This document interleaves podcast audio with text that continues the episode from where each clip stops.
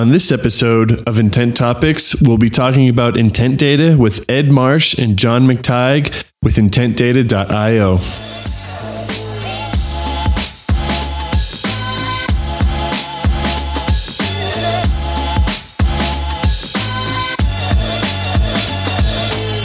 Logan, how's your day going, buddy?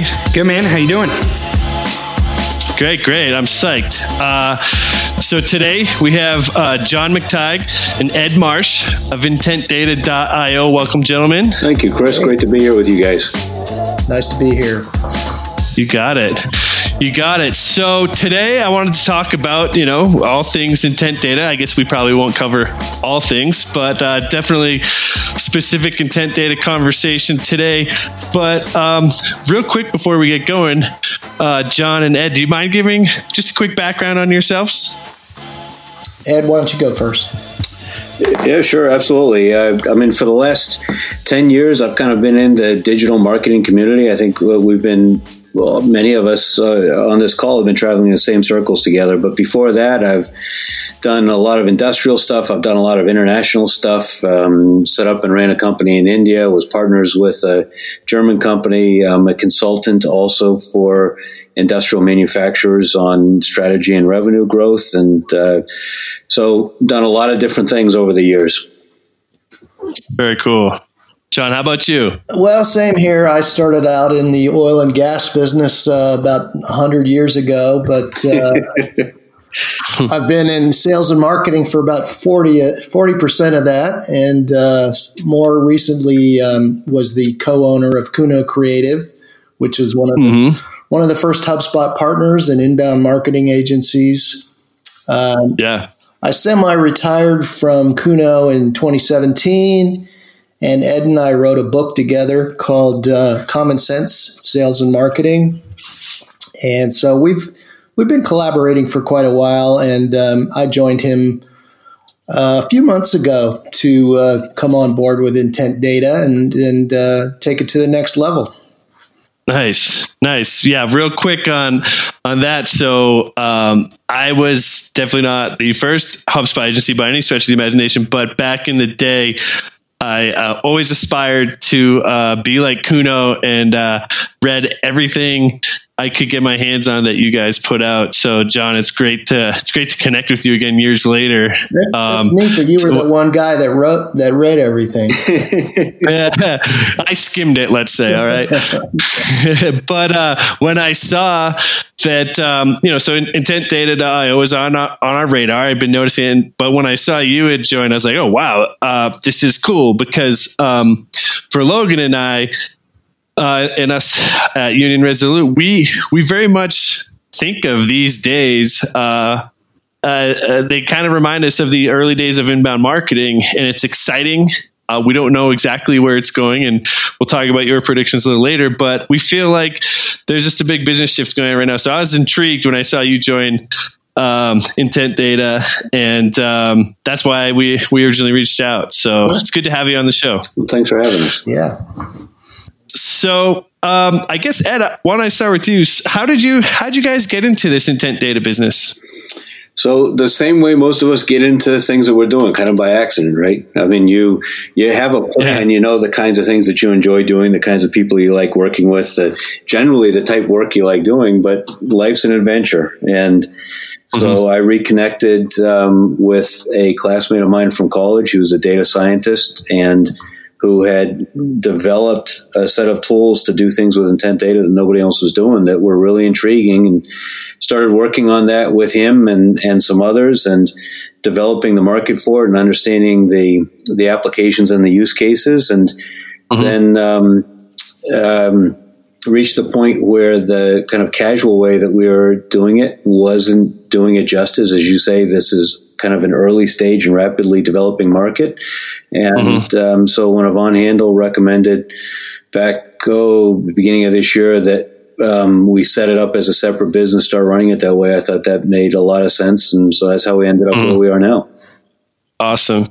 Yeah. And, uh, it uh, looks like, from what I can see on, on YouTube, that you've you've you've uh, generated quite a bit of content around this topic. So you've definitely been thinking about it for quite some time now.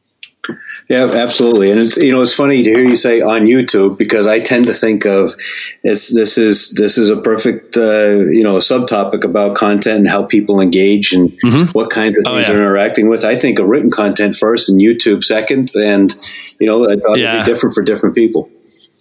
Yeah, it's interesting. This not to go too far down a rabbit hole, but um, we uh, Logan and I are, are, are no, us a union. We're, we're definitely very intrigued by more video content and the ability to use that uh, as as read you know words that you read versus uh, visual content. Um, so we're we're making a big big push right now. And the other thing that's interesting is there's there's not a lot out there explaining all this going on right here. So there seems to be an opportunity there. Absolutely. Um, so yeah. Um, so John, how did you how did you get into it? Were you kind of looking at intent data before you started Intent Data IO, or how did this kind of come about for you? Well, I, have been a data nerd since the very beginning of time. So I actually one of my first jobs at Shell Oil was data manager. So my job was to combine databases across uh, Shell Oil exploration and production and uh, make sense out of it. So I've kind of been in that mode for a long, long time. Mm-hmm. And when mm-hmm. it comes to sales and marketing data, you know, same yeah. idea. How do you manage all these different applications and how do you manage data and make sense out of it mm-hmm. and make mm-hmm. inferences that you can use in, in sales or anything mm-hmm. else? Um, yeah, so it's cool. a passion of mine, and uh, I was I've been interested in what Ed was was into and, and working on. So uh, that was really what attracted me in, and and having an opportunity to you know help it grow is also you know fun for me as well. Of course, yeah, that's half the fun there. Yeah, and it's it's interesting that um, the whole uh, inbound marketing um, connotation, though it probably already existed, uh, it really drove people to think in a data driven way about their marketing. And that was a big kind of pillar to that. So I could see it being a, a natural fit for you. Um, I, have I've seen you speak quite a bit about data driven marketing, decision making, and, and stuff like that. So it, it kind of ties in naturally. Um, so I guess there's there's uh, a bunch of data sources out there at kind of varying levels of um, where they are as a business right now.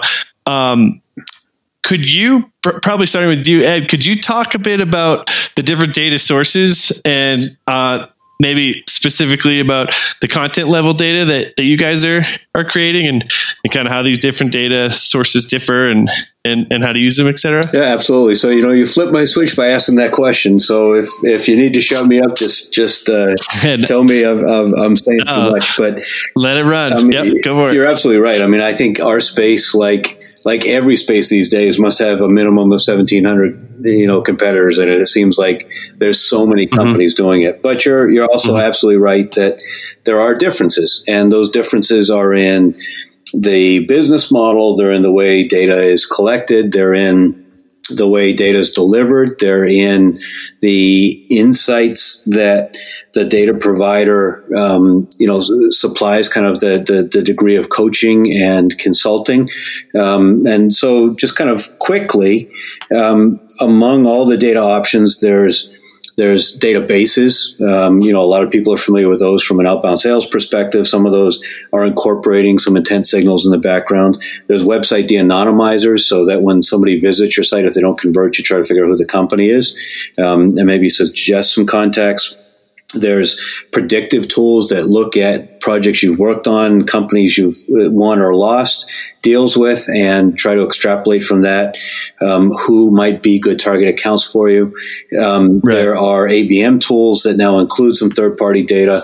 In many cases, third party intent data, which is really primarily what we're talking about, is designed to tell you what's happening everywhere else on the internet as opposed to you know what happens right. on your site but that's only a small mm-hmm. portion of what's going on but the, the, the different models include harvesting signals in different ways from different mm-hmm. ranges of sites. Um, in some cases, right. small collections of publisher sites. In some cases, it's the entire web. Um, some of the ways signals are observed range from um, looking at activity from IP addresses and, and mm-hmm. trying to um, resolve those. In other cases, it's looking at people who have been shown bidstream ads. Um, so there's lots of different ways to approach it. Our model is based on watching people take action online publicly, and those are those are really key two key elements of it: take action and public. And uh, so we think that in the world today, those are important um, in terms of people's comfort with, you know, what goes mm-hmm. on online.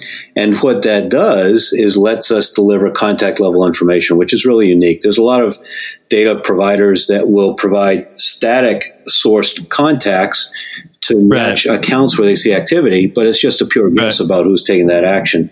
And if mm-hmm. you're selling to enterprises where the department has hundreds or thousands of people, that's often not really enough. And so um, we're really right. excited about providing contact level data. And then with that contact information comes a lot of insight. You can understand the context of the actions somebody's taking um, and their job title. So you know seniority and function and stage and buying journey and problem they're trying to solve and competitors are engaged with and all kinds of cool stuff. Mm-hmm. Very nice.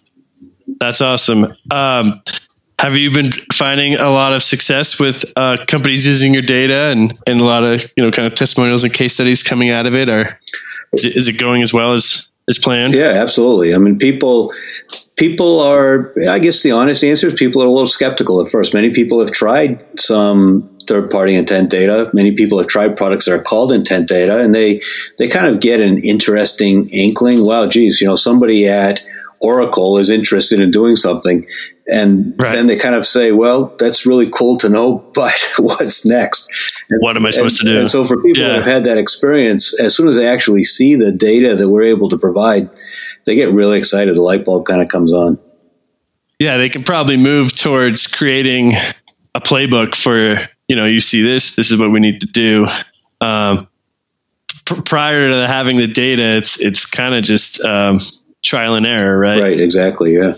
Or, or analyzing your past experiences. So that's that's kind of um, a big piece of what what we do at Union is there's the data. You know, there's there's folks like you that provide the data, and and what we're trying to do is shape content and and do human outreach using this data.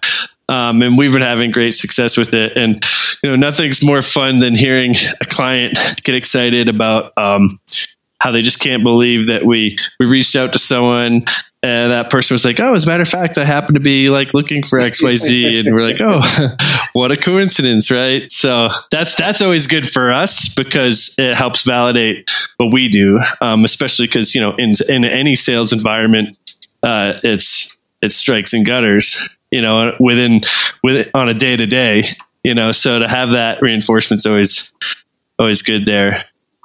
Um, Hey, Logan, um, can you talk to some of your experience using some of the contact data um, that you've been able to to get a hold of? Has it been working for you? Any any kind of tips or tricks that you've been finding um, success in? Yeah, yeah. So I think uh, with the contact level data, it's really opened up um, where it's it's kind of like way behind the curtains of what we've seen with some of the other stuff like a Bombora, which is very high level, um, you know, at the account level. And then you have to sort of triangulate, you know, who the contact is, um, and, and really figure out what the approach is as opposed to what we're, what we're starting to build with, uh, the intent mm-hmm. stuff where it's like we kind of know where where we're going to approach in the company, who we're going to approach, and then also mm-hmm. you know, mm-hmm. what they're what they're looking at, which is amazing. Um, so, Ed, when how how have you helped some of your clients um, sort of approach, you know, the fact that you know you could have from from say C level all the way down to you know a manager. How how have you helped? Your client's approach where that you know the ICP, but also like the ideal role um, and those kinds of difficulties when they're when they're building the outreach. Well, I'll answer quickly, then I'll, I'll let John run with it. But Cool. you know, I saw the other day that CEB, or or I guess it's uh, Challenger Sales Organization now, or whatever the name is, has updated their 6.8 buyers on a complex buying team stat to 10.2. Yeah. And you know, you talk about strikes and gutters. I mean, sales is getting hard. It is really, really, really hard. And Yeah. the reality is knowing who's involved and what stage different people are at in, in their buying journey and the problems that each are trying to solve and titles and mm-hmm. functions is critical sales intelligence and critical marketing intelligence to help BDRs personalize what they're doing. But I, I love the way John kind of brings his data analysis to it. He talks about doing oh, a scatter plot or this or that and thinking about it in ways that aren't as natural to me. So, John, how would you answer Logan's question? Well, I think, you know, the interesting thing about intent data that you don't get otherwise is sort of the time dimension. So when are people doing what they're doing? You know, the what they're doing is very important. You know, are they searching on certain keywords? Are they following certain people? Are they attending a certain conference? You know, what what are they doing and why is very important, but also Sure. when. So as you start Yeah. to see different people sort of grouping together, so an example would be a buying team, and you can see that several of them are active right now, you know, yesterday. So you can infer mm-hmm. from that that they are talking to each other. They are, you know, sharing resources. They're looking at the same stuff. They're talking to each other. So it's a different kind of, kind of dynamic. It's not just a single person that is showing intent. It's a whole team, and uh, you can start to prioritize Right. accounts that way. You know, this, these guys Yeah. are really about to make a decision. We need to jump on this, so we need to get you know ramp up the, the activity Yeah. level. Um, Yeah. So, you know, I I love that uh, that you said that uh, that the, the time dimension, right? And um, in our earlier kind of months, uh, Logan was more the guru on all this, and he was trying to get us up to speed, or more more specifically me. But the the the phrase that resonated with me was the right the right contact with the right content at the right time, and that's front and center on your website, which I love because that is exactly what this is about. Because it's not terribly hard uh, in 2019, bringing on 2020 to contact the right person with the right content. But the right time is is just the killer here, um, and and I think that is that's a special piece of what's what's going on here. So uh, I like that you call that out. And the, the Um, other piece of that, Chris, is that there's a third dimension. You know, the right contact at the right time with the right, or the right contact contact with the right content will be different depending on the situation. I mean, I, I- let's say, for instance, decision makers. Everyone loves to talk about decision makers, except Right. the decision maker is not the person that's often really involved in evaluation and comparison and research and all that kind of stuff. And so if you say, well, we see signals from an account, so let's go find the contacts, you know, if we're selling marketing software, let's go find the mm-hmm. CMO. Well, you know, the CMO probably will have to sign off on it, but isn't really the one that's leading that effort. And so how do you Yeah. know who it is that's leading that effort? And that's that Yeah. dimension is really complex. Yeah, it's totally. And we talk about that. Logan talks about that a lot. And uh, I think what he's called it is organizational altitude, right? And everyone seems to think that you want to talk to the top of the food chain, but that's certainly not the case, especially when it comes to evaluation um, of a product or service. So that's that's that's uh, it, uh, important piece to to Yeah, articulate. I think another thing is that the entire buyer journey is something to, to focus on now too, not just the initial sale. So as you know, as the as the customer matures and has you know support problems or you know issues, and they might start looking around at other at other competitors of yours. You know, you'd want to know that, and uh, this kind of data, Mm-hmm. you know, you keep running. You know, it's not just a sales thing; it's a it's a support thing. It's Right. a customer experience thing. So it could be very valuable Mm-hmm. throughout the the journey.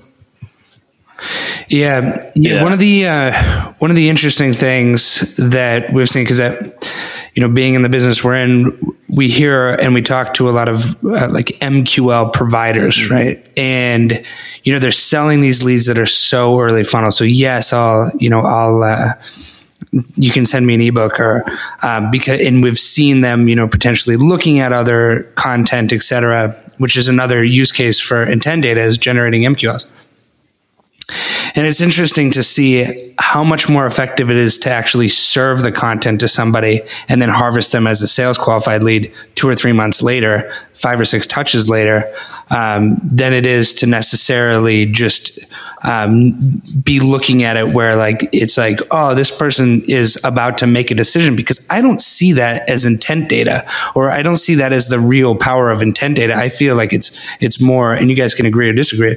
Um, you know it's more of understanding where that organization is in the buying journey and that's what's interesting about like the scatter plot and graphing it out because we look at it like a curve.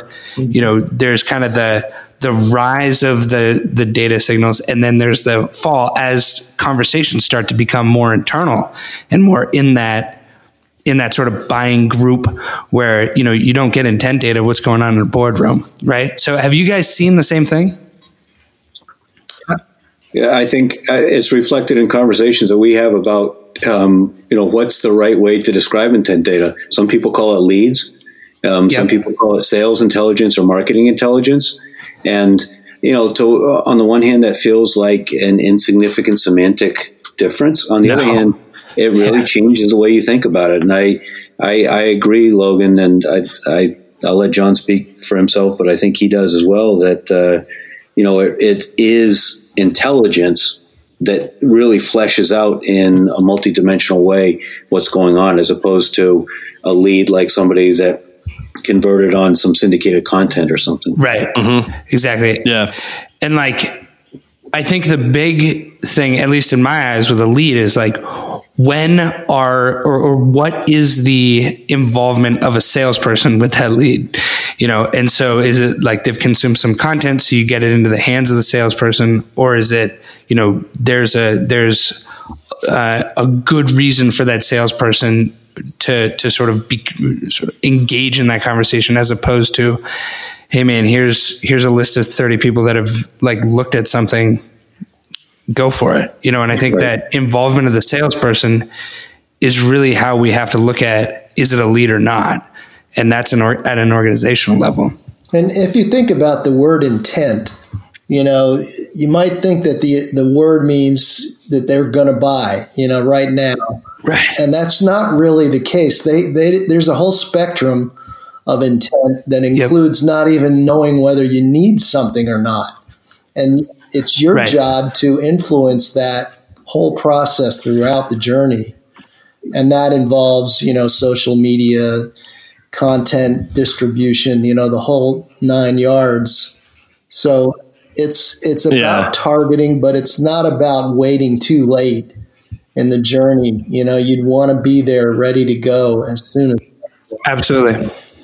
And, yeah. and in fact, part of what we do with our data, you know, in contrast to topic based models that are kind of opaque and you, you, pick a few topics and you try to interpret based on action across those topics, even though you don't know what's behind them we say, okay, here's the key term, for instance, that somebody has taken action with. And so you're able to gauge where they are in the buying journey and you're able to tailor the sales enablement content that you share or the sales outreach or whether in fact there's not even sales outreach but maybe just social engagement or maybe just mm-hmm. paid social ads with very carefully mm-hmm. tailored and appropriate messaging to help mm-hmm. somebody along over the course of a month or two to the point where they do convert and then they're ready to have a conversation yeah, and, and assisting them trying to figure out what they're trying to solve right. too is the, the ability to do that's uh, more powerful than ever.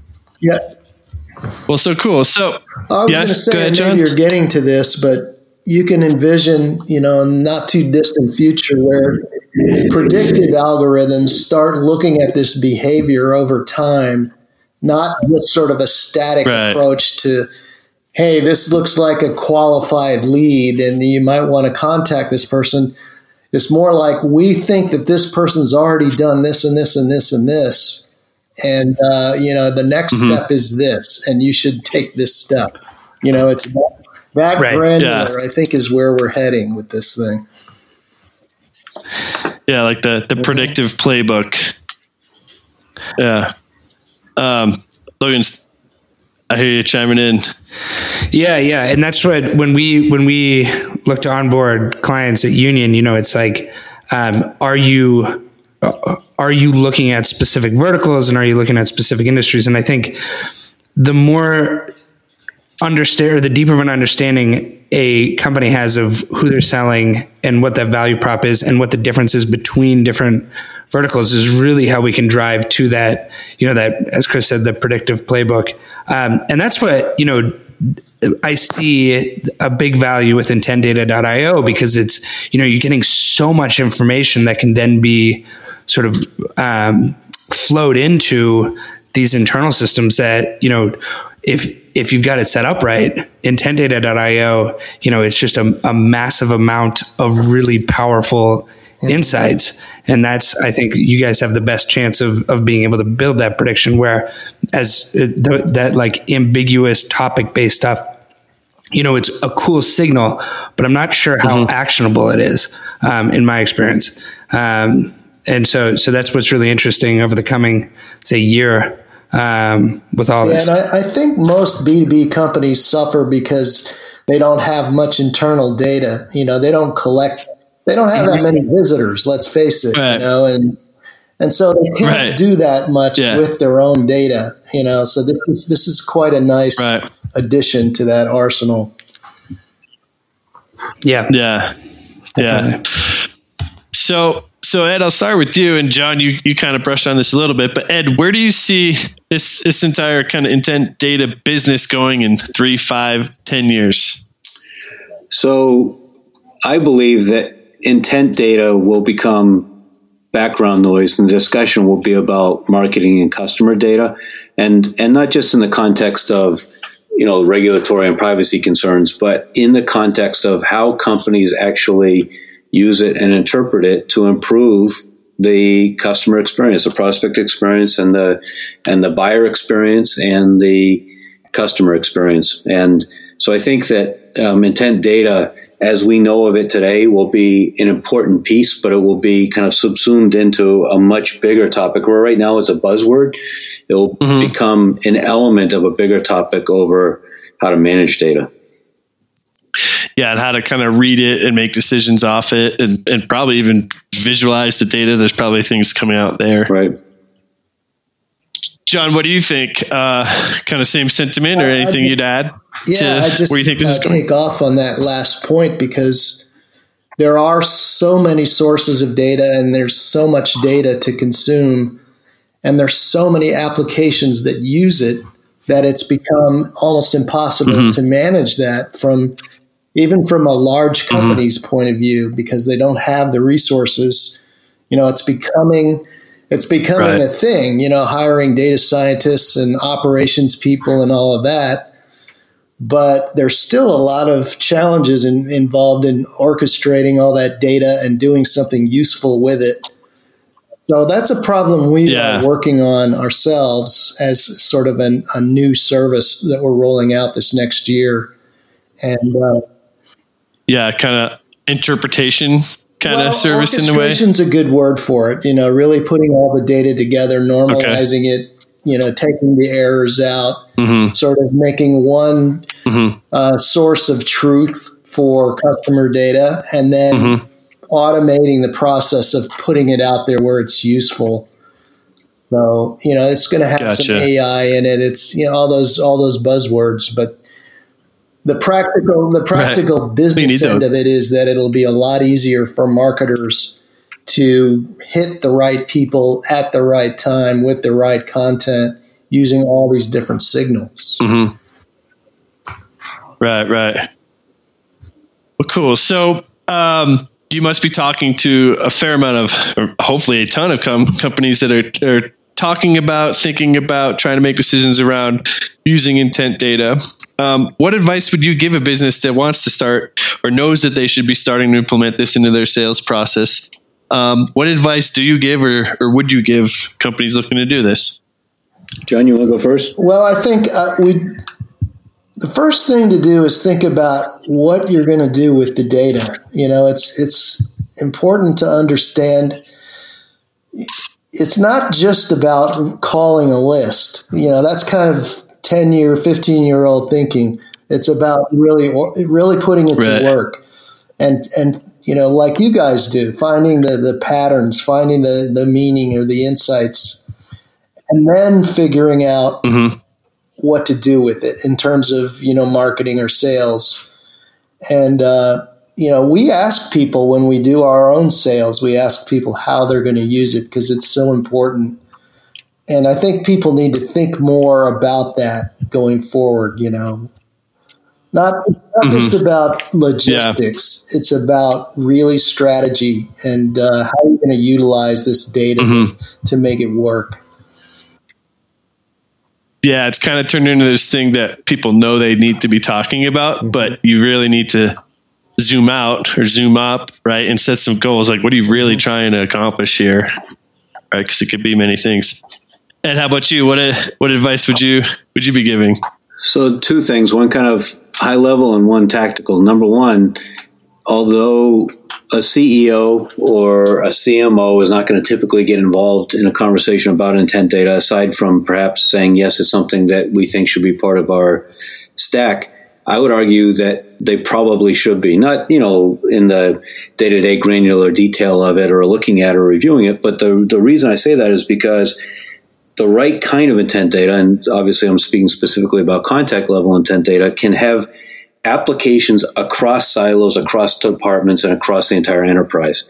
Um, yeah. And, and more from, more than just, you know, demand gen uh, target account sales and churn reduction, but really um, across the enterprise. And that can enhance alignment. It can enhance cooperation. It can even um, do things like like you know find opportunities in the corporate development space or places that are really strategic to the organization that people don't think mm-hmm. of when they think of intent mm-hmm. data in the typical demand gen context. So that's a high yeah. level thing. I would say more tactically be um, aware that you're going to encounter limitations in the typical martech stack.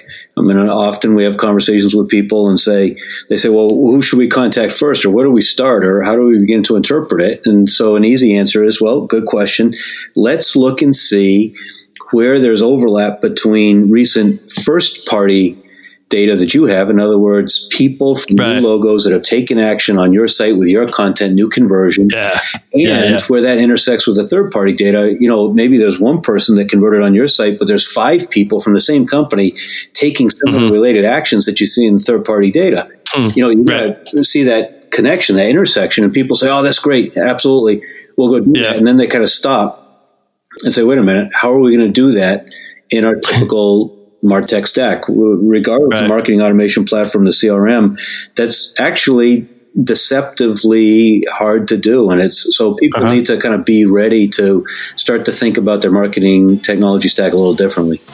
Yeah, being being nimble. Yeah. Great, great. Uh, well, this has been a great chat, guys. Thanks for joining us. I'm Chris Battis. And I'm Logan Kelly. Thank you so much for stopping by. Please give us a five star review on any podcast app that you listen on, and we will see you next time. Thanks, guys. Take care.